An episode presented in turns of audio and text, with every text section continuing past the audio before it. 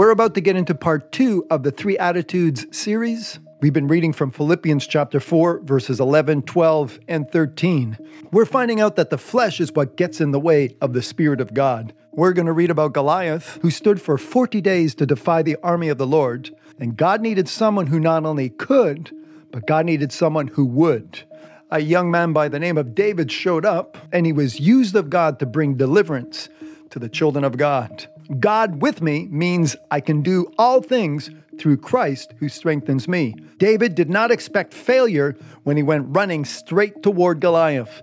Let's find out how you can face your enemies, how you can face your problems, how you can face life's woes, if you will, and how you can be more than a conqueror, how you can be the victor and not the victim.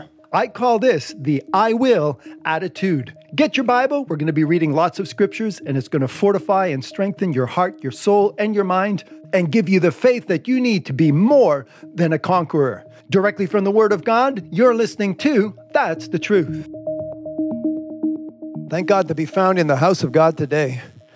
Amen. In the house of the Lord. And just managing to put the CD on right now. I was giving an exhortation on a little bit of some of the scripture, the text that I covered last week in Philippians chapter 4, where Paul was saying whether, whether I am abased or whether I abound, whether I'm in lack or whether I, sh- I shall not want, he says, I can do all things through Christ who strengthens me. Now, I thank God for that scripture.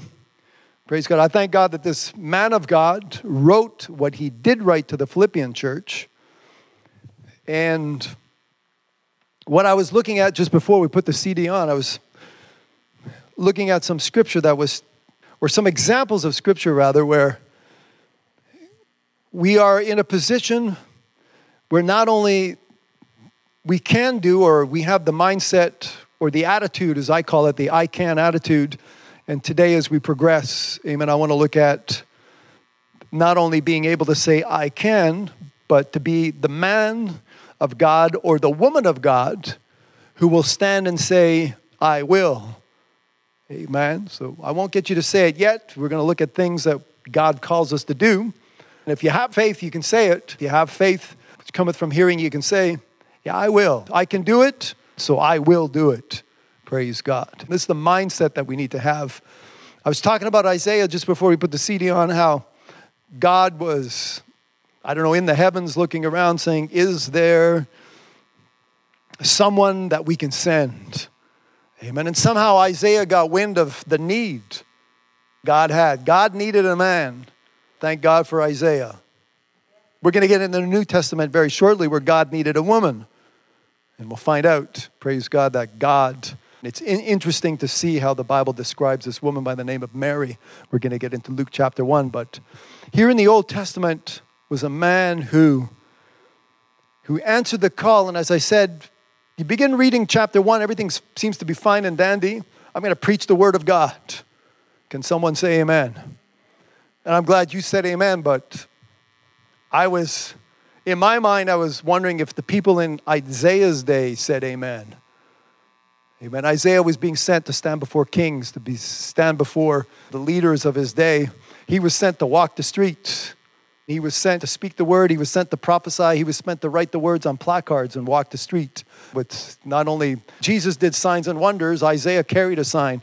And when you see where eh, a walk in the streets, and he wasn't sent, I mean, Jonah rather was sent to, to Nineveh which I don't think it was a godly city. I don't see where how many Jews or how many Israelites were living in that city. Isaiah was sent to, to God's people who weren't paying attention to what God wanted them to hear. Yet Isaiah said, I will go. Spirit of God was with Isaiah. This is the way, walk in it. How many people today have that attitude where I will, I will testify? I will not be ashamed of the gospel of Christ. It is the power of God unto salvation. Amen. I will stand to defend the word of God. I will bring an offering into the house of God. I will clap my hands. I will sing. I will shout unto him with the voice of triumph. I will serve the Lord with the dance. And there's a lot of things that the Bible asks us to do, there's a lot of things that God wants us to do. And somehow today, and it's sad to say, amen, where I see the flesh of a woman or the flesh of a man get in the way of the Spirit of God. A brother was exhorting a few minutes ago before the CD came on. He says, The only way that God will be glorified is if the flesh gets out of the way. If Paul was able to say, I die daily, if Paul is not around, this means it has to be somebody else. I mentioned, amen, uh, as I began to exhort again before the CD came on, I'll repeat it. I mentioned a couple of things, amen, that we can read in Mark chapter 1 and in Mark chapter 2. Mark chapter 2, amen, the first verse being where Jesus was in the house and he preached the word unto them. We backed up into Mark chapter 1 where we begin reading, and this is the beginning of the gospel of Christ. And we can begin reading about John, but John, amen, the vision, the heart that John had, John knew his place. And he said, As I begin to decrease, I will decrease so that Jesus Christ will increase. Less of John means more of Jesus. When you get into Galatians chapter 2, verses 19, 20, and 21, it's not less of Paul, more of Jesus. It's none of Paul. What's another word I should use? What's the next word? Some of you with me? If it's none of Paul, it's rhymes with Paul. All. not a Paul, all of Christ, all of Jesus. This is what Paul, this is the vision that Paul was saying. Amen. And it's not that Paul or Saul of Tarsus, as he was being raised in the system, in the religious system of his day, Paul was taught, he was raised and bred, if you would, to become the man that he was. Against the church, he was destructive. Against the children of God, if you would, he persecuted the church. And I believed until the day he died, amen, he felt bad. Once he saw the light, once he met Christ on that road to Damascus, began to realize what he was doing. Even I mentioned again before the CD came out, I was speaking about people. My wife and I have had the privilege to travel across Canada uh, this summer in the past three months. We've gone from Alberta, here we are in Newfoundland this afternoon. Thank God to be in Newfoundland. And my wife said, Amen. Anyways, thank God to be in Newfoundland. And I've seen a lot of people where they have, where the flesh has kind of allowed them to become, to enter into a comatose state where they're just kind of existing. Oh, they show up in church, that's a good thing, anyways. But it's just, it's as if their testifyings have, there's been no increase in their testifying, no increase in their tithes, no increase in their offerings, no increase, even there's even been decrease. I've said this before, and I don't know if this applies to everyone, but I mentioned before where especially in Montreal, where the, a lot of people came in off the streets, but this can apply to, I, I believe, anywhere across Canada. We're coming into this ministry where we weren't married. We, some of us didn't even have a job, or we barely had a job. It was a part time job. And we serve God. Amen. Before the wife or the husband, the children, the cat, the dog, the big house with the two car garage, the fridge upstairs and the freezer downstairs, before all that got in the way, we serve God. We didn't have much, but what we had, we served God with it. Now that we have increased, we have been blessed, we, we have a, a, a bountifulness of the Lord, if you would. It seems that we've gotten more and God still gets the same, or God gets less. God forbid. And uh, as I said, my wife and I, we've had the privilege of traveling across Canada, so we've met several people uh, I face people that I hadn't seen for years, people that believe, people that are serving God, people that are in that state, as I said, they're kind of lukewarm, don't know which way to go and such. And I look at, on the most part, how, and I know this is 2019, this is Canada, this is a good place to be in 2019. Today, the sun is I mean, we have rays of sunshine falling upon us this morning. We don't have bombs that are dropping on us. Here in Newfoundland, you may be dodging mosquitoes, but you're not dodging bullets. Come on. Can someone say, Thank you, Jesus? sit there and say, well, you don't know, amen, how high the taxes are in Newfoundland. I'm not talking about taxes. I'm talking about our well being, how good God is to us, how good God has been. And we need to recognize this. John took himself out of the picture. He says, I will decrease. Why? That he may increase. Paul says, It's no longer I that liveth. Paul removed himself from the picture. Jesus stood there and he says, I'm going to tell you something. He says, The flesh profiteth nothing Picture Peter, um, some other disciples' names, Matthew, John, amen. Picture them looking at Jesus. And Jesus is standing there saying, The flesh profiteth nothing. Another instance, Jesus said, He said, The words which I speak unto you, they're not my words. Are you starting to get the picture? Jesus said, The works that I do, they're not my works. God was to be glorified. Amen. We had before the CD went on, the Psalms was being read. Psalm 130, uh, 147, Psalm 148, and we can see, amen. When you break down Psalm 148, you can see where David is he's mentioning like angels, he's, he's mentioning all the, the celestial, if you would, the heavenly beings. You ought to praise God. Then he begins to list things, amen. He brings it down to earth. This is not just for the, the hosts uh, of the heavens, but he said this is for the elements or the things which God has made, God has created upon this face of this earth, amen. There's a few verses that deals with the heavenly host, and then he brings it down, amen, into the earthly host, amen. Talks about creation, the trees and the beasts. It doesn't matter who it is. But the, the point is, whether you're in the air or whether you're down here on this earth, God needs to be glorified. The elders around the throne, the Bible says, without ceasing, holy, holy, holy, Lord God Almighty. God is being glorified. And here we sit, wait, you know, waiting for Sunday to show up before we do something. And we need to be found. I mean, the Bible said, the Bible teaches me that there's all kinds of glory that takes place on the face of the earth, but it's all vain unless it glorifies God. God first, everything else second. Because God was God, the Bible says, and He was God alone. Beside Him, there was, none, there was no other. So, even from, if you want to look at it from a carnal, logical way of thinking, or if you want to analyze it in the flesh, as I said, God being first and everything else being secondary, or thirdly, and a lot of things being zero. Don't even count them as second when it comes to the flesh, when it comes to sin, when it comes to darkness, when it comes to religion. It's not second, it's just it's zero.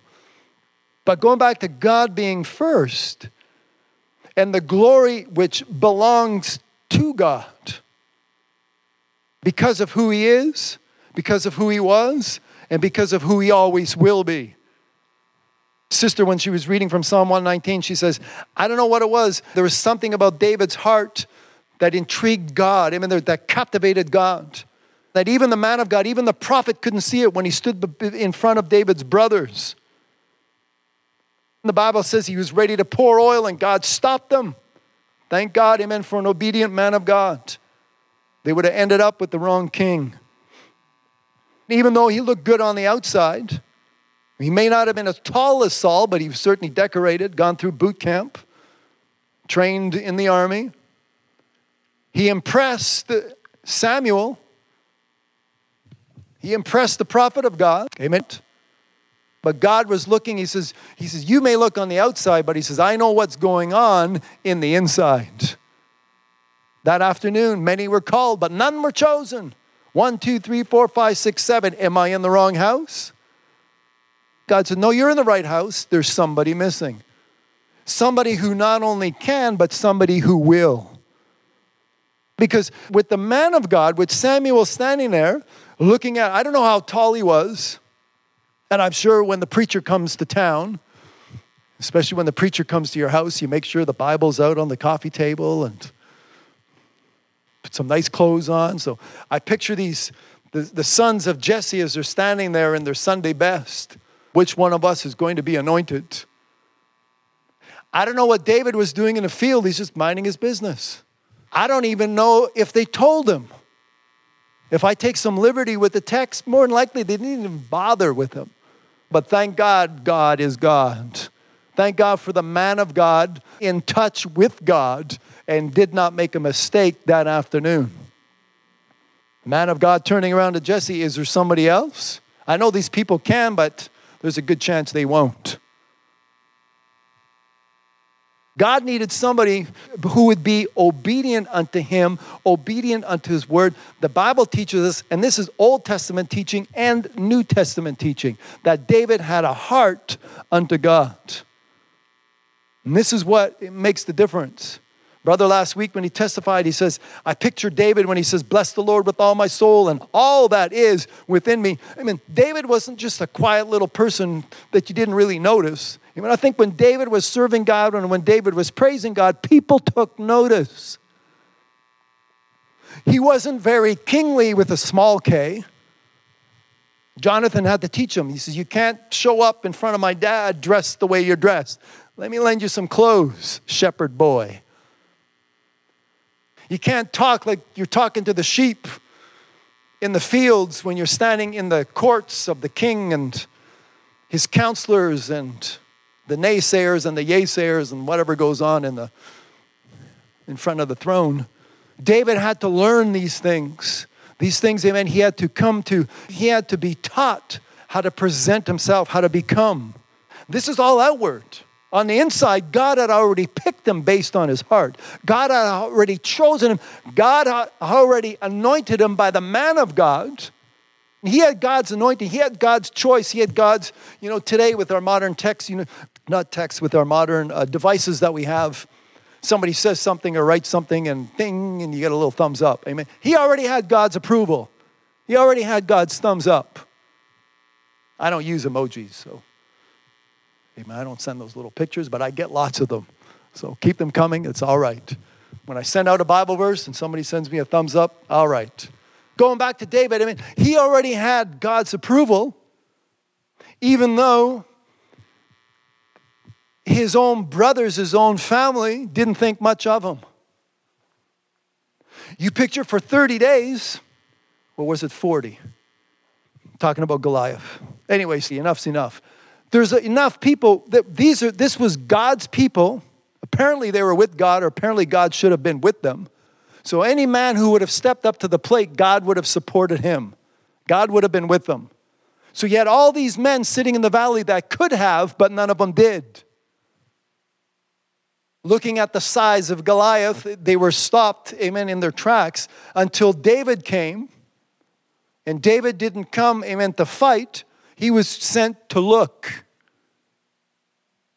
That's why his dad sent him. Go see what's going on. Haven't heard much. Well, you haven't heard much because nothing's been going on. Except some uncircumcised, filthy giant making fun and mocking the household of God. And this is where David picked, this is how David picked up on what was going on. Who is this? I like the way how David questioned, amen, looking at what was going on in the flesh. And I don't know if David was excited. He was going to be sent, going to see some action, going to see some fighting. It's going to be good because we're God's people after all. We should always be on the winning side.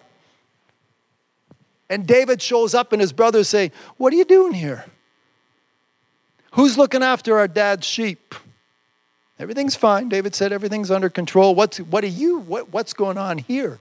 Here was somebody who showed up, David. Here was somebody who came uh, on the scene who not only could, but he did.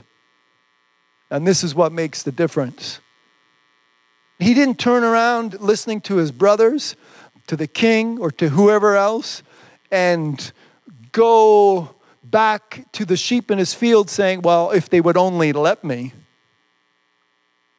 And this is the problem today when, when it comes time to do God's will, there will always, and mark my words, there will always be somebody in the flesh who will try to stop you or try to hinder you. You look at what Saul was trying to do take some armor, wear this, do this, this is how you. That, that's fine. That's the way you would do it, but you're not doing anything anyways. Let's do it the way I know to do it God's way.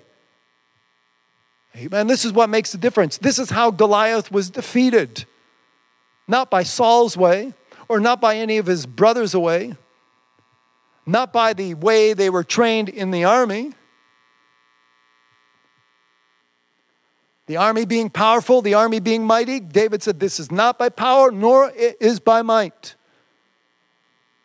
Goliath was insulted. Am I a dog? When he saw what was coming, amen, in his direction.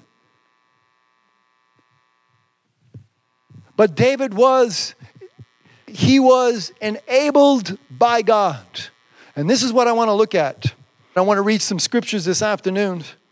I'll read in Philippians chapter 4, I'm going to read one verse where we left off last week. For those of you listening to what I'm saying right now, if you have not, even stop what you're about to hear, if you have not heard the first part of this teaching, the I can attitude. In verse 13 in Philippians 4, where he says, I can do all things, can someone say all things? He says, I can do all things through Christ, which strengtheneth me. Now, just for those of you who were not here last week, just jump back to verse 11. Because before Paul said in verse 13, I can, in verse 11 he says, I have learned. In verse 12 he says, I know. And I asked the question last week I said, when you learn something, what does that mean? Once you learn something, now you know something. So, verse 11, he says, I have learned. Verse 12, he says, I know. And he repeats it again. Verse 12, I know. And verse 12, he says, I am instructed. So, Paul wasn't born this way. Philippians chapter 4, verse 12, verse 11, verse 12. I wasn't born this way. What came out of my mom, what, amen, what was produced by my dad, needed to be born again. No amens? Some of you are so far back, maybe I don't hear you. What came out of your mom needed to be born again. Not because of religion. No, Jesus said, Ye must. It doesn't give you much of a choice, does it? Jesus said, You must.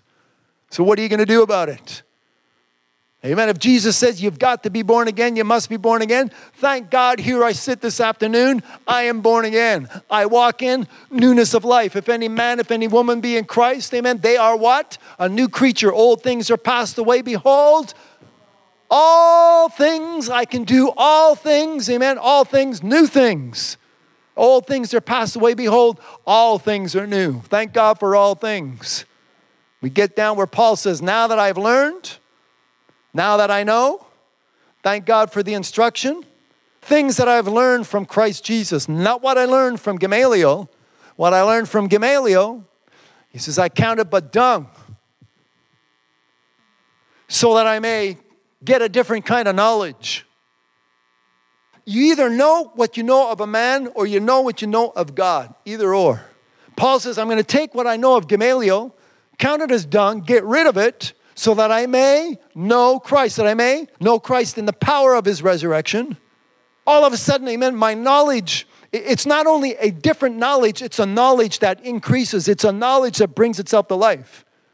Anything that will exalt itself against the knowledge of Christ, what do we do with it?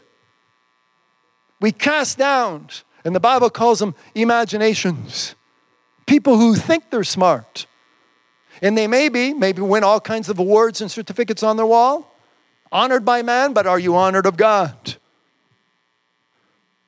God doesn't need the smart people of this world. He says, I'll take the foolish and I'll confound the wise. Some people sit in Bible school and they learn all kinds of things. Before the CD was on, sister was testifying. Somebody came knocking on her door, Jehovah Witness and he's supposed to be presenting the gospel or presenting the Bible. And this was funny. I'll never forget what you said, sister. When he asked you your name, he said, Chloe, I've never heard that name before. Well, sister looked at him and says, Now, if you would read your Bible, you'd have heard Chloe before because Chloe's in the Bible. I just laughed. I'm standing, I'm standing there. I don't know who this gentleman was. Pray for his soul, Lord. Amen. Some seed, whatever you planted in, into his mind, but you never know. He's supposed to be standing there with the Bible, and all of a sudden he opens up his mouth and he lets you know that, say, well, I may have skipped a few verses here and there. I may not be reading the Bible the way I should be because, because Chloe, it's in the Bible. Sometimes the things that we can say And I'm not saying that I know everything in the Bible. Thank God I have brothers and sisters here today that can correct me, that can show me things, because we're here to grow in the grace and in the knowledge of our Lord and Savior Jesus Christ. Paul says, But I have learned. And you look at the experiences that Paul went through in ministry. Paul says, I had to learn whether I was way down here wanting or whether I was in the abundance. He says, I have learned to be able to say, I can do all things through Christ. Doesn't matter what I have, doesn't matter what I don't have. Doesn't matter what I need, doesn't matter what I don't need. He says, I can do all things through Christ. Amen. Are you reading with me, verse 13? I can do all things through Christ, which strengthens me. And I mentioned this before I move on last week. I mentioned this where Paul is writing this in a jail cell. He's not out on a day pass. I mean, he's got a life sentence hanging over his head. At best, at worst, he'll lose his life. And he's still sitting there able to say, I can do all things. If I die, there's gain. If I live, it'll be profitable as well. It doesn't really matter because Christ is with me. Are you glad for that? And I mentioned, I don't know if this got on the CD, but I mentioned we're going to Luke chapter 1, where the messenger came to Mary, and the messenger says, Woman, you are highly favored. And I like what he says next. He says, For the Lord is with thee. It doesn't really matter what your neighbor thinks of you. What's important is what God thinks of you this afternoon. And to be highly favored with God means God is with me.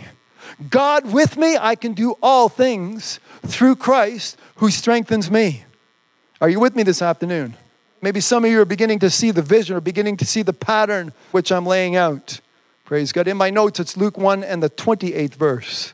Hail, woman, thou art highly favored. The Lord is with me. Blessed art thou amongst women. That's Luke 1, verse 28. Amen. The Lord is with you. Can some of you say that this afternoon? Can someone you say it out loud? There we go.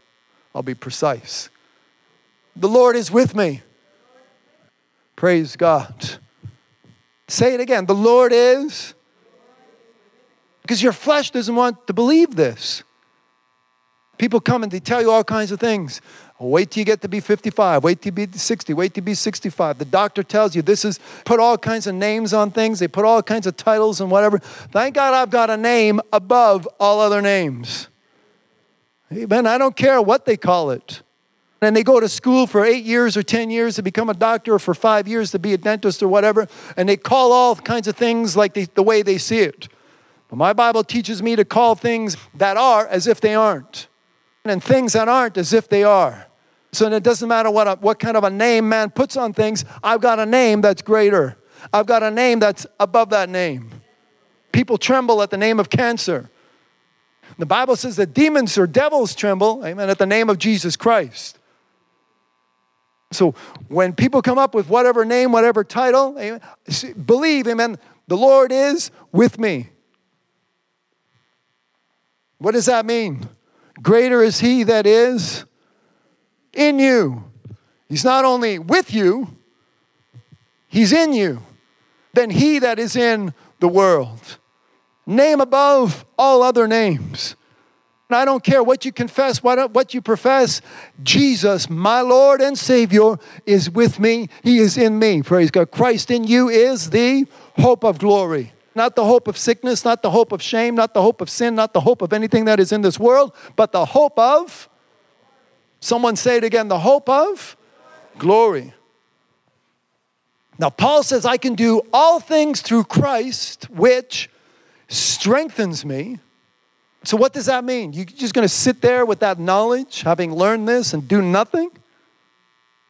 Are we not supposed to be profitable for the kingdom of God? If Jesus Christ is my Lord, I'm his servant. So many people saying he is Lord and he is Lord, and they don't understand the concept of Lord and servant. It takes a humble person to realize and recognize that they are a servant of the living God. The Lord is my shepherd, I shall not want.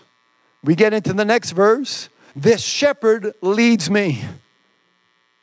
Whom shall I follow?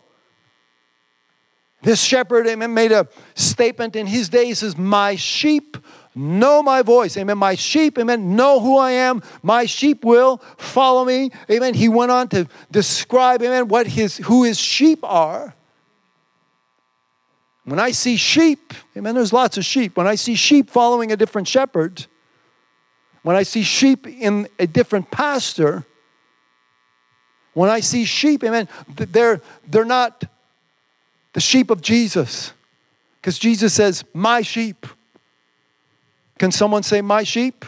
This is what Jesus, he says, My sheep. Jesus has some sheep.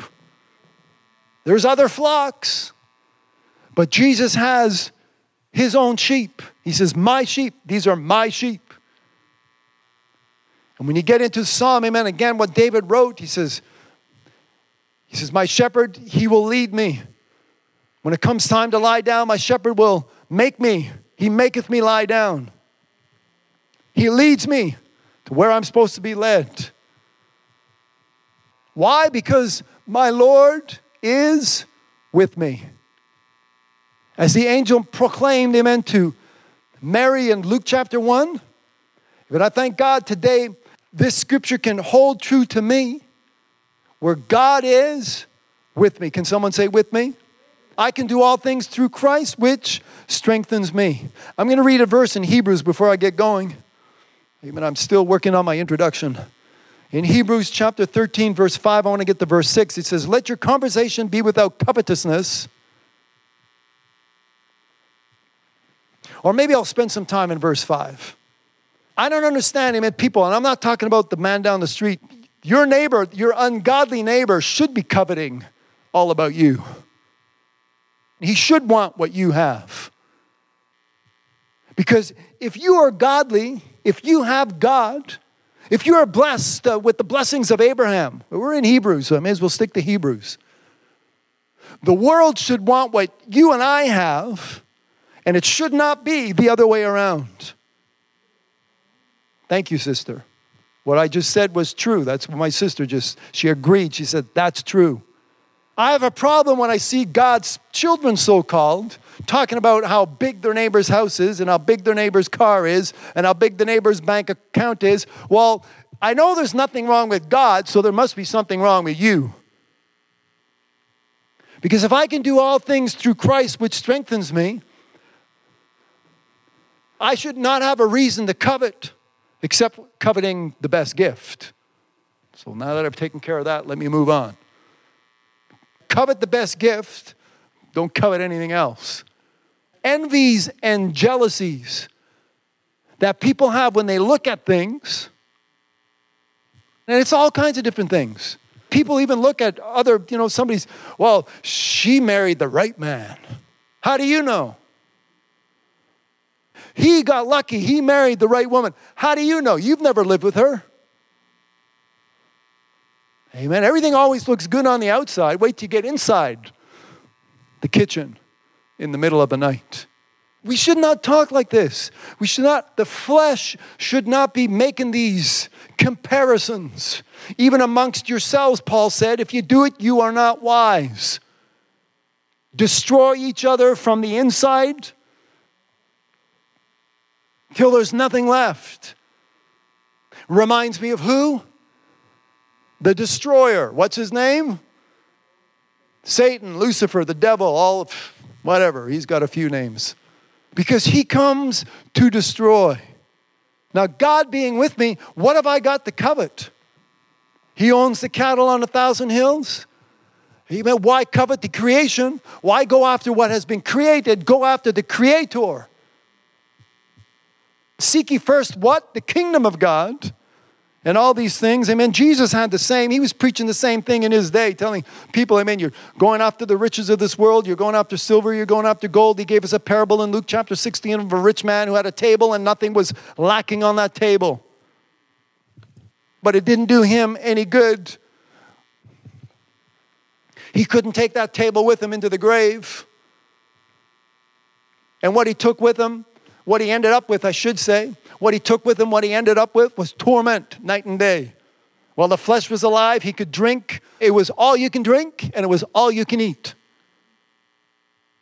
That's the vision that Jesus gave us in Luke chapter 16, buffet style. All you can eat and all you can drink. But we ended up in hell, the Bible says there was nothing left to eat and there was nothing left to drink. Amen. He was begging for a drop, not a goblet, not a 64 ounce supersize me like McDonald's does. He was begging for a drop that he could not get. This is a parable that Jesus gave us. And here, when I read, he says, Let your conversation be without covetousness. I don't want to hear talk of it. If I go back to an older definition of the word conversation, conversation covers much more than what just comes out of your mouth. It's your lifestyle, it's how you live. Grab a dictionary that's 150 years old, and that's how conversation is described when they wrote the King James Bible. It's more than just what you say, it's what you say and do. It's all about you. And he says, let your conversation not be, don't covet after the things. Don't let your eyes covet. Don't let your tongue do any talking about being coveting. Don't let your heart covet. Let your lifestyle, the way you live, be without covetousness. He says, and be content. Are we content? Paul says, I've needed to learn doesn't matter if I'm floating on a piece of wood trying to make it to some dry land because the ship wrecked. I've learned to be content. Doesn't matter if I'm in jail, I've learned to be content. Doesn't matter what the flesh wants me to believe or to think because the flesh is always trying to tell you things. Jesus said, Satan will come. He says, the devil will come. Lucifer will come.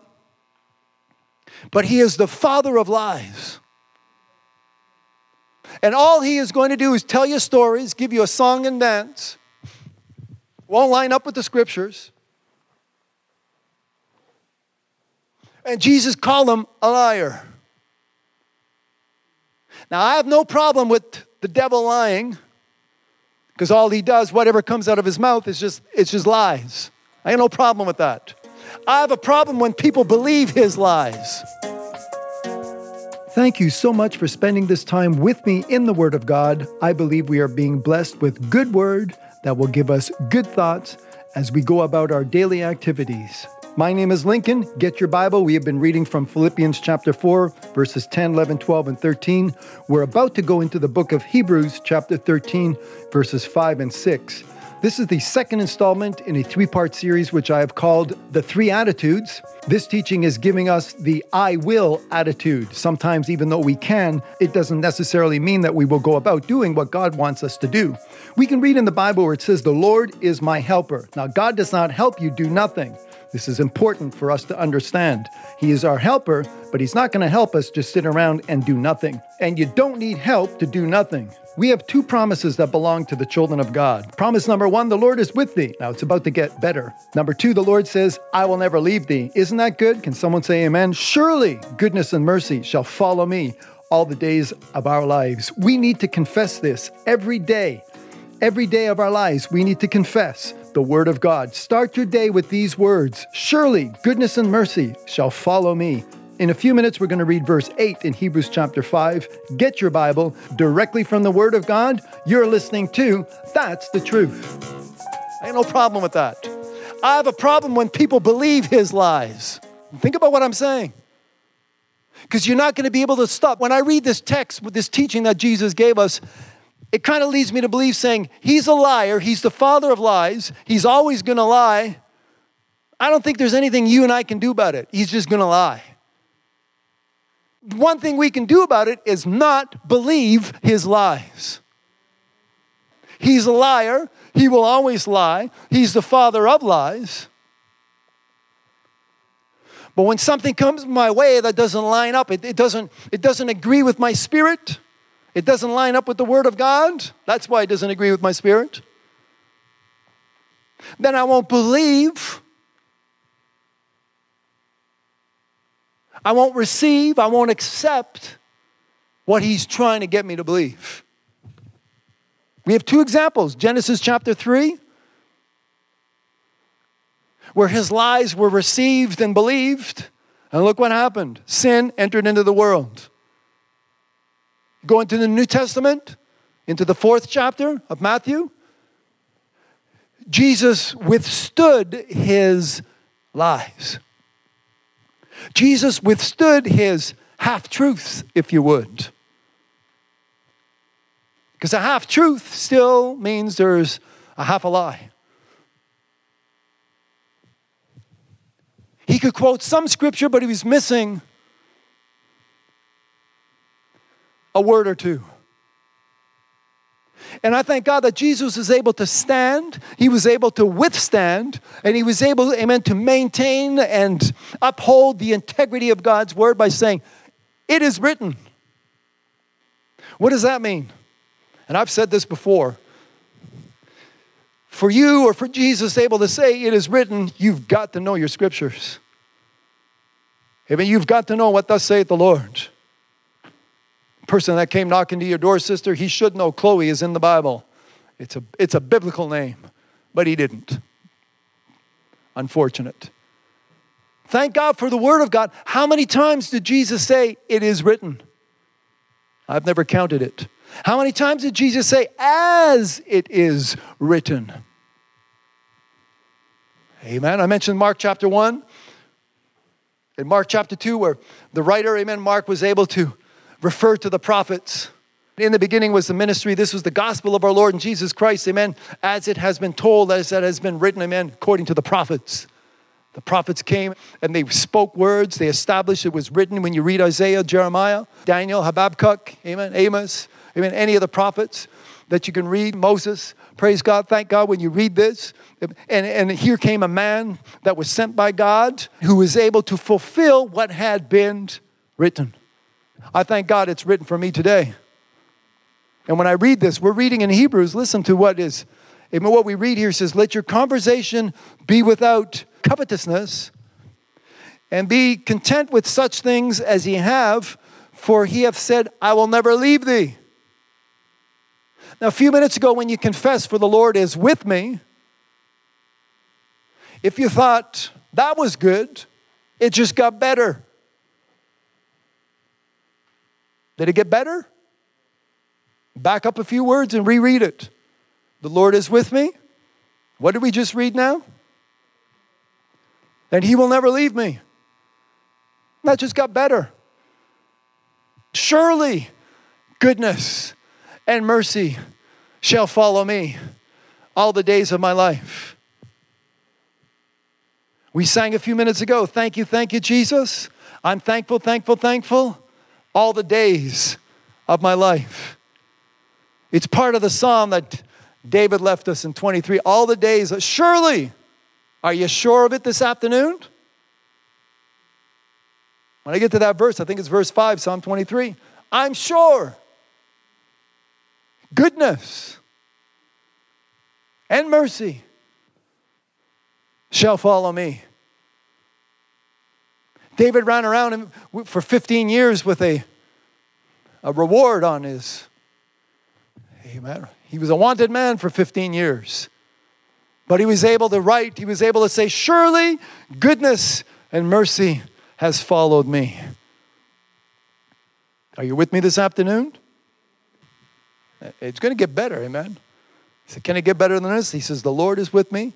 Thank God. We need to confess. We need to confess this. You get up in the morning, and when you're looking at yourself in the mirror, talk to that image, talk to that person in the mirror, and say, Surely goodness and mercy is with you today. The Lord is with you. Begin to speak the word, prophesy the word. Let it come forth out of your mouth. Let it come out of your mouth so that your ears can hear. So that we can continue with our with your daily living, whatever whatever your plans, whatever your schedule is for the day, you can go ahead and do it with the Lord. With my Lord. With Jesus Christ. One or two people, are you ready to be bold? So, what do you say? I can do all things through Christ who strengthens me. Through Jesus Christ who, my Lord who, helps me. The Lord is my helper. This is not only giving you, amen, I want you to walk out of here not only with the attitude that you can or that I can, but I want you, amen, to have this attitude this afternoon saying, I know I can. This means I will. With my Lord, with Jesus Christ. Amen. Doesn't matter what we've gone through, thank God we're here today. And some of you, I know if you were to stand and testify, I know you would saying that, it would, but for the grace of God. We've gone through sufferings, we've gone through deaths, we've gone through famines, we've gone through lack, we've gone through wants, we've gone through all kinds of things. And but for the grace of God, thank God His mercy is everlasting. Praise God. Thank God that His grace, praise God, is there for us. Not because I'm in sin, but because I serve God, who is a gracious God, who is a good God, and His grace is there for us today. Bring my tithes and bring my offerings that His grace may abound. Unto what? Some things, all things. Are you glad for that today? I mean, this is scripture. I want you to have this vision. He says, The Lord is my helper, and I will not fear what man shall do unto me. The Lord is my helper. I want someone to say that with boldness. One, two, three. Say it a second time with a little more boldness. One, two, three. Amen. Now, I want you to think of what you just said. Because I'm going to say something now. The Lord's not going to help you do nothing. That was quick, sister. I thought some of you would have to sit there and say, now, wait a minute. The Lord is my helper, but now He's not going to help me. Yeah, He's not going to help you sit there and do nothing. Psalm 1 and the third verse says, And whatsoever he doeth shall prosper. People sit there, they talk about their lack of prosperity, and I look at their lack of doing. When God says, Draw nigh unto me, and I'll draw nigh unto you, He says, Call unto me, and I will call unto you. God says, Give, and it shall be given. Amen. Somehow it, all this leads me, and there's much more. It seems to me you and I have to do the first step. You and I have to be active, and then God gets much more active in return. So when I sit there saying, The Lord is my helper, He's not going to help you do nothing because you don't need help to do nothing. When you do nothing, and I've said this before, I got to back this up because this is what I preached. You want to go to hell? Do nothing. Mom and dad does their thing, and then all of a sudden, doctor gives you a slap on the butt, and you start crying, and you're born. And if you do nothing, you end up in hell. So the Bible says, Paul says, he says, if you work out your salvation with fear and trembling, if you work, not work for it, Ephesians 2 9 and 10. We know that. Don't take this out of context, what I'm trying to say. You're not working for it. Once you get saved, we're saved unto good works. That's verse 10. Even I know what it says in 8 and 9, but you need to read verse 10 for those of you who are just know verses 8 and 9. When we begin to do something that God wants us to do, this is where we can say that God is with me. What David accomplished, amen. I mentioned David and Goliath on the battlefield. What David accomplished on the battlefield that day, he didn't do it on his own. Even though Goliath could only see a little runt of a lad, Goliath didn't see what was about to hit him. Goliath couldn't see the, um, the spirit, which is how David came up against him. The flesh, the carnal, couldn't see the spiritual things that David had on his side. That's why I can walk with confidence. I can walk with assuredness. I let people know that God, who is with me, if I'm doing the will of God, I cannot fail. If I'm fulfilling God's purpose, if I'm fulfilling the will of God, David did not expect failure. Otherwise, he wouldn't have ran at him the way he did. If David ex- expected failure, he would have been hanging out with his brothers and all the other failures in the field that day. But David said, I have experience with a bear, I have experience with a lion. What is Goliath?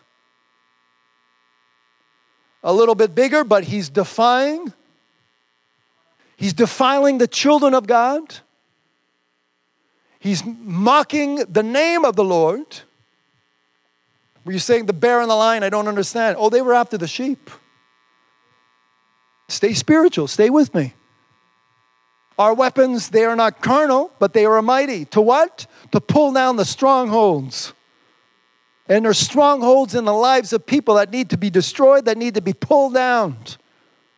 We need to be a people, amen, that walked around, even the example that we have when they walked around Jericho, there was no sin in the camp. And when they did what God told them, when they did what God asked them to do, the Bible says the walls came down. And they were pretty big walls.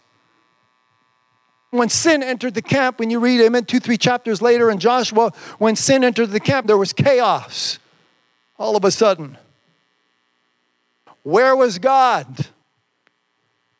Joshua was rolling around the tent, kicking up a dust storm, pounding his forehead on the, on the, in the dirt, throwing his clothes off. God, where were you? You told me as, as I was with Moses, so, so shall I be with you. Well, God doesn't come near or when there's sin in the camp, God will just stay on his throne and mind his own business. Because that's what happened to Joshua. God had to come down and say, Joshua, stop your foolishness. What are you getting on with?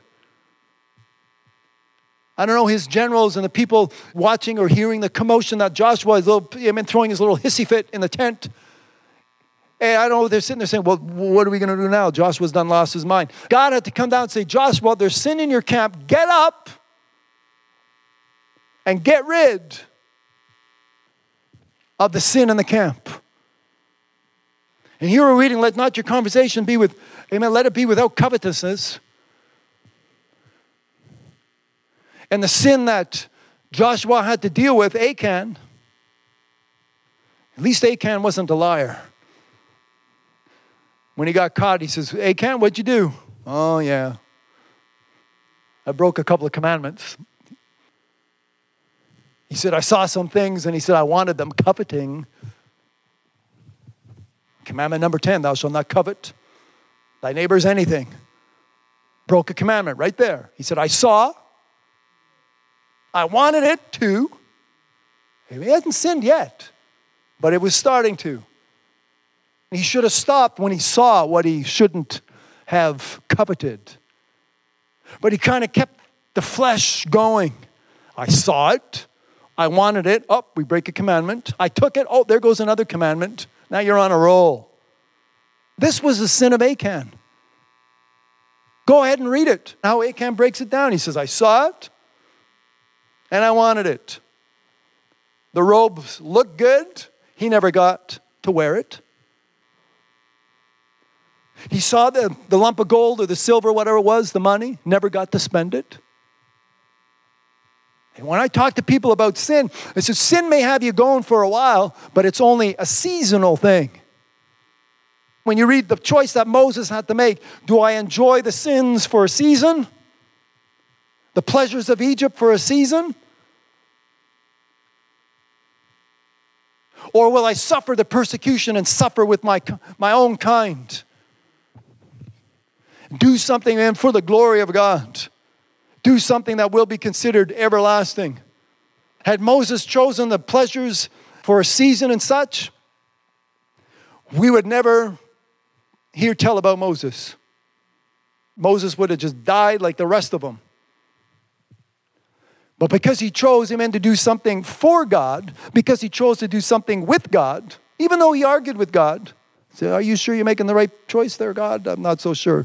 Amen. My brother, he's got some, he's got some more fancier words. He's got a better speech. And amen. God says, You're, I pick you. If you want your brother, I'll get your brother to help you. But God picked Moses, prepared Moses. 40 years in the courts of, in the courts of Egypt, 40 years wandering the desert as a shepherd, and he knew all about the courts of Egypt, and he knew all about the desert.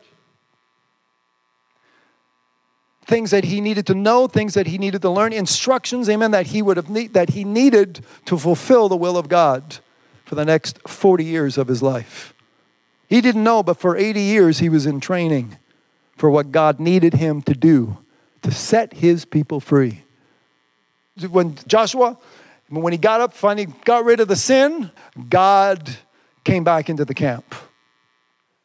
And this is how today, I want you to have this vision today how we can have God.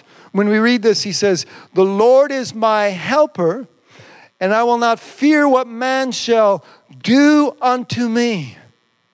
So now that you can, amen, are you going to do it? Vessels meet for the master's use. Are you ready to be used? Though he were a son, but now we're talking about Jesus Christ. Said, I know, I know, I need to learn something, and I know Paul needed to learn something. Listen to what? Though he were a son, there's a capital S here. I'm in Hebrews 5, verse 8. Sorry, I changed chapters. I was in 13. I'm, we were in 13 Roll back a few pages. Sorry about that. Hebrews chapter 5 in the eighth verse. It says, Though he were a son, and his name is, yet he, I still hear some pages turning. I'll give you a minute. I want you to find that verse and read it with me. Praise God. Do you have it? Though he were a son, yet, what's the next word? Amen. He learned obedience by the things which he suffered. Remember what we read to the Philippians? What Paul wrote to the Philippians, rather, what we read? He says, For I have learned, it doesn't matter whatever state I'm in, I'm learning. I'm learning. I'm learning things.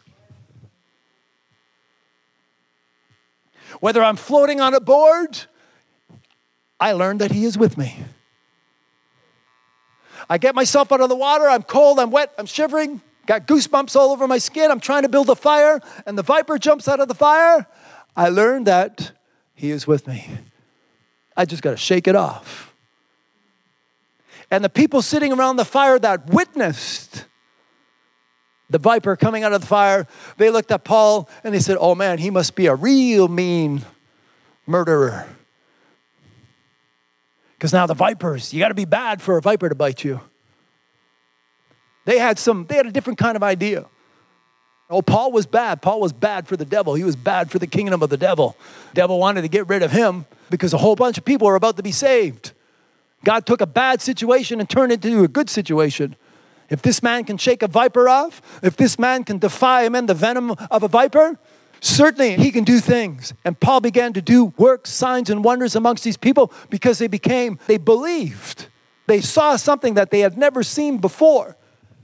And Paul was able to say, God is with me. It's not what you think that can happen. It's not what can happen in earth. Though I go through the waters, God is with me. Though I go through the fires, you shall not be burned. He says, I shall be with you. Though I walk through the valley of the shadow of death, I shall fear no evil. Amen. Are you walking? And when you end up in the valley of the shadow of, of death, don't sit down. David says, Though I walk through the valley, we're going to go through valleys of darkness, valleys of shadows, and valleys of death sometimes. Just keep walking because there's life on the other side. Why? Because the Lord is my helper. We read in verse 6, in Hebrews 5, verse 8, though he were a son, Jesus Christ, yet he learned obedience by the things get to read, we're going to go into First Timothy, and I want you to read him in the first chapter. Paul, Paul begins to teach this young man. And, and jump down to verse 12 in 1 Timothy chapter 1. First epistle of Timothy that Paul wrote in chapter 1. I want you to read verse 12. I got a, about 10 minutes left, so get to where we're going, even on this CD or we'll put another one in. CD ran out this summer. Well, I think I was told the CD just ended. So, and before I could say or do anything else, sister sitting, I think in the front row, in the second row, sister says, You better not be finished preaching. I didn't drive three hours for you to preach one hour. She says, You put another CD in and keep going. She says, I didn't drive all this way. I didn't drive three hours to get a one hour sermon. Praise God. I just want to make sure what's being recorded so we can get it up out there so people can listen. Those of you listening to the radio or That's the Truth or to the podcast, trust the Word of God is blessing you today. I'm going to read in 1 Timothy chapter 1. Paul says, And I thank Jesus Christ, or Christ Jesus our Lord. Can someone say, Thank you, Jesus? The next four words I've underlined in my text who hath enabled me. Do we understand that word enabled? A B L E, if you want to pull out one of the words that's in there, I am able. I can. And this is what I'm getting at, and I'm still sticking to that verse, amen, that we read. I can do all things through Christ who strengthens me. Paul's writing a different epistle. His message has not changed. Are you with me this afternoon? He says, And I thank our Lord Jesus Christ. He's the one who's enabled me. Jesus Christ is being glorified. He's being thanked. I thank him. I thank Jesus Christ who hath enabled me. Praise God. Who hath given me the right mind? Who hath given me a vision so I do not perish?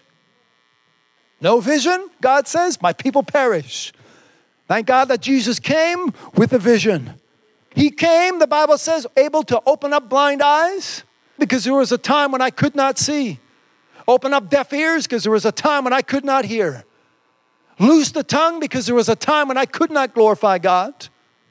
Jesus Christ did all that so that we can be a son and a daughter of God, not only profitable for the kingdom of God. Jesus said, The works that I do, ye shall do, and when I leave, you're going to keep doing them. This is what he told his disciples just before he left. He says, In greater works ye shall do. And then he gave them a promise and he said, I will be with you. Read that in the, I believe it's the last chapter of Matthew, where Jesus gave them this, this promise and then he blessed them. He says, And I'll be with you. Can someone say, Thank you, Jesus? Amen. When you look at this today, when, when you read him and hear, Paul, Paul is telling Timothy, he says, And I thank Christ Jesus our Lord he hath enabled me. The reason why, I mean, if you keep reading, why has He given me this power? Why has He given me this vision? Why has He given me this mind? Why has He given me this structure? Why has He, He has enabled me? Because He counted me for that. He counted me faithful. He put me into this ministry knowing that I would be faithful. I was Saul of Tarsus, persecutor of the church. When I came into town, Christians ran. When you read the Bible, amen, he would scat the Christians would scatter. But then the Bible says that was a good thing. Because when Saul of Tarsus would come and the Christians would scatter, when they scattered, they would still sow the word, they would still sow the seed. Read it in the Acts. The Bible says, he said the Christians would scatter, but the word that they took with them, the word went abroad. So all of a sudden, they weren't just preaching to their neighbors. They left town and they were preaching or teaching the word which was going abroad, amen, was in a different town, in a different valley, if you would, in a different. You get the picture? So Paul says, amen, his testimony, his own words, he says, I would create havoc to the church. But God had a plan. Can someone say, Thank you, Jesus? God has a plan. I thank God when we know, when we read the scriptures and find out the mind of God and what He is. We just found out that God doesn't help me do nothing. If I want the help of God, I got to be doing something. If I want God to help me, if I want God as my helper, help me do something. As I said at the beginning of this teaching, I said people are, they get themselves into this routine or a rut for 10 years. They've given $50 every two weeks. For 30 years, they've sat in the same seat, parked their car in the same place got on the bus at the same time to get to the same church, to get to the same pew. And then they wonder, where's God? When God says, sing unto me a new song, when God says, I will do a new thing, and you keep doing the same old thing over and over and over again, and then God gets blamed. Where's God? Why am I limp? Why am I lame? Why am I crippled? Why does it hurt? Why are my teeth falling out? Why can't I remember anything anymore? Don't look toward God. And look what's happening. Look what you're doing. Look what you can be doing that is better and increase. When the Bible says, I want you to grow in the grace. And thank God for His grace. but I'm going to grow in it. There's going to be more of it than there was 10 years ago. Kept me from sin for 10 years, that's a whole lot of grace. Kept me out of religion for 20 years, that's a whole that takes a whole lot more grace. Kept me out of sin and, and religion for 30 years, takes a whole lot of grace. Grow in the grace, grow in the knowledge of our Lord and Savior Jesus Christ. I would that ye prosper. Mean, this is John writing to the church in his day. I would that you prosper in health if your soul is not prospering, your health is not prospering, there's a prosperity, there's something, something prosperous, something needs to progress when we're with God. Amen. I believe that when I see the scriptures, this is the vision that I get. So not only do I sit here today knowing that I can do all these things, but I'm going to get up off my behind, spiritually speaking, and I'm going to begin doing things that will bring glory to God doing things that will make the devil mad, make him upset. I won't be coveting after the flesh of this world. Amen. I won't be coveting after what the neighbors are doing, what whoever's doing what, because I have God with me. I can go forth. I can get up. Amen. Thank God, amen, for this day. This is the day which the Lord hath made. We shall rejoice and we shall be glad in it. I was glad when they said, Let us come into the house of the Lord. The day that I spend in this place, it's worth a thousand anywhere else. Amen. If you don't spend a day, count the hours. We've been here for what? Three hours now? Four hours? I don't know what time it is. I know I'm long winded, but I don't know what time it is. So if we've been here for four hours already, some of you listening to me that have never been in a meeting sitting there, now you're getting nervous saying, this, this goes on for four hours. Thank the Lord. I'm getting ready for eternity. People ask me, why do you preach forever? Because His word is everlasting once you get into His Word, you can't stop because the Word doesn't stop. But, anyways, we're getting ready for eternity. Amen. So, count it. You've been here for three hours, multiply that by a thousand anywhere else. Psalm 84, if I'm not mistaken. This is what David wrote. He says, A day in your, um, get, get parvis is the French word, but in your courts, thank you. A day in your courts is like a thousand somewhere else. So I start doing the math. Whatever time I spend in the house of God, it's worth a thousand walking the mall. It's worth a thousand walking the street. It's worth a thousand just shooting the breeze with whatever neighbor sitting in the rocking chair. It's worth a thousand even for people that sit there and they can't get themselves off Google. It's worth a thousand. I'm in the house of God. I'm in the presence of God. I'm in the sanctuary of God. And I come into this place, praise God, where I find peace and His peace, which is everlasting. Praise God, amen. I can be at ease because I am where God wants me to be today and forever. All the days of my life, David said, I would dwell in the house of the Lord forever. So here we are this afternoon, and I know the flesh is saying, Time to go. It's getting late, I'm getting hungry. If he doesn't hurry up, by the time I get home, my roast is going to be all burned up in the oven. I tell people, I hope you didn't set your timer because we're on God's time. Never mind technology. So we have to, amen, allow God to have his way, to have his will. And what I'm learning today, he says, He hath enabled me, Paul says. He says, I thank Christ Jesus because he hath enabled me, for that he counted me faithful, putting me into this ministry, the ministry. I'm going to stand up and do something, and God won't let me down. I said this before. I don't know if the CD was on. I'll just say try and grab the end of the CD. It's not what I think. God's going to prosper what I do. See, a lot of people, they have these thoughts. When they think, amen, oh, now that I'm a son of God or a daughter of God, I'm going to be the next millionaire. And they just sit there just thinking and dreaming. Dreamers of dream. You read that in the Bible. Dreamers of dreams, rather. And then 10 years down the road, they're wondering, well, God, what's taking you so long? Well, you haven't done anything yet to be honored. You haven't given anything yet to be multiplied. You haven't said anything yet. You haven't put the word. What's on the tip of your tongue? The Bible teaches us if you can move your tongue and say the right words, you can say life.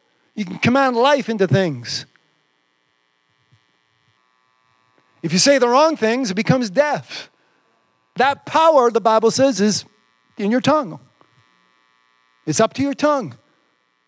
So make a choice today. The Lord is with me. I can do all things. Write it on your wall if you have to. Put a note on your refrigerator. People open the fridge more times a day than they open their Bible. Now it's quiet. Count how many times. They should put little counters on refrigerator doors for Christians. Selling whatever, I'd sell fridges for Christians with a counter on it. Every time you open the door, counter one, two, three. At the end of the day, I open my fridge 17 times and then have a little counter on your Bible. You go look your Bible. Oh, I didn't open my Bible yet today. Compare the flesh to the spirit. People running around saying Lincoln's going to sell Christian refrigerators with the counter on it. Because, like I said, people open their fridge doors more than they open the door of life, the Bible doors. The Bible door, if you would, Bible, the covers. Preacher 150 years ago, he coined the phrase, he said, The dust on people's Bibles is so thick you can take your finger and write damnation on the cover of their Bibles. And that holds true. He said this 150 years ago. That holds true today. Thank God, amen. There's no dust on my word, amen. There's no dust on my Bible this afternoon. I've opened up to read that I can do all things through Christ who strengthens me. Praise God. Today, the vision, that's the attitude that I have. But today, I'm, I'm going to have an attitude that I will. Can someone say, I will? Praise God. Why? Because the Lord is with me. Why? Because the Lord is my helper. Why? Because it is He who has enabled me. He's given me the power. He's given me the right mind. He's given me the strength to be strong in the Lord and in the power of His might. And I thank God today that not only I can, but I will. Praise God. Amen. Let's give God a good hand. Praise God before we say or do anything else. Praise God. Everyone clap. Amen. Blessed be the name of the Lord. Hallelujah. That's better. Praise God. Amen. His name is Hallelujah. Praise God.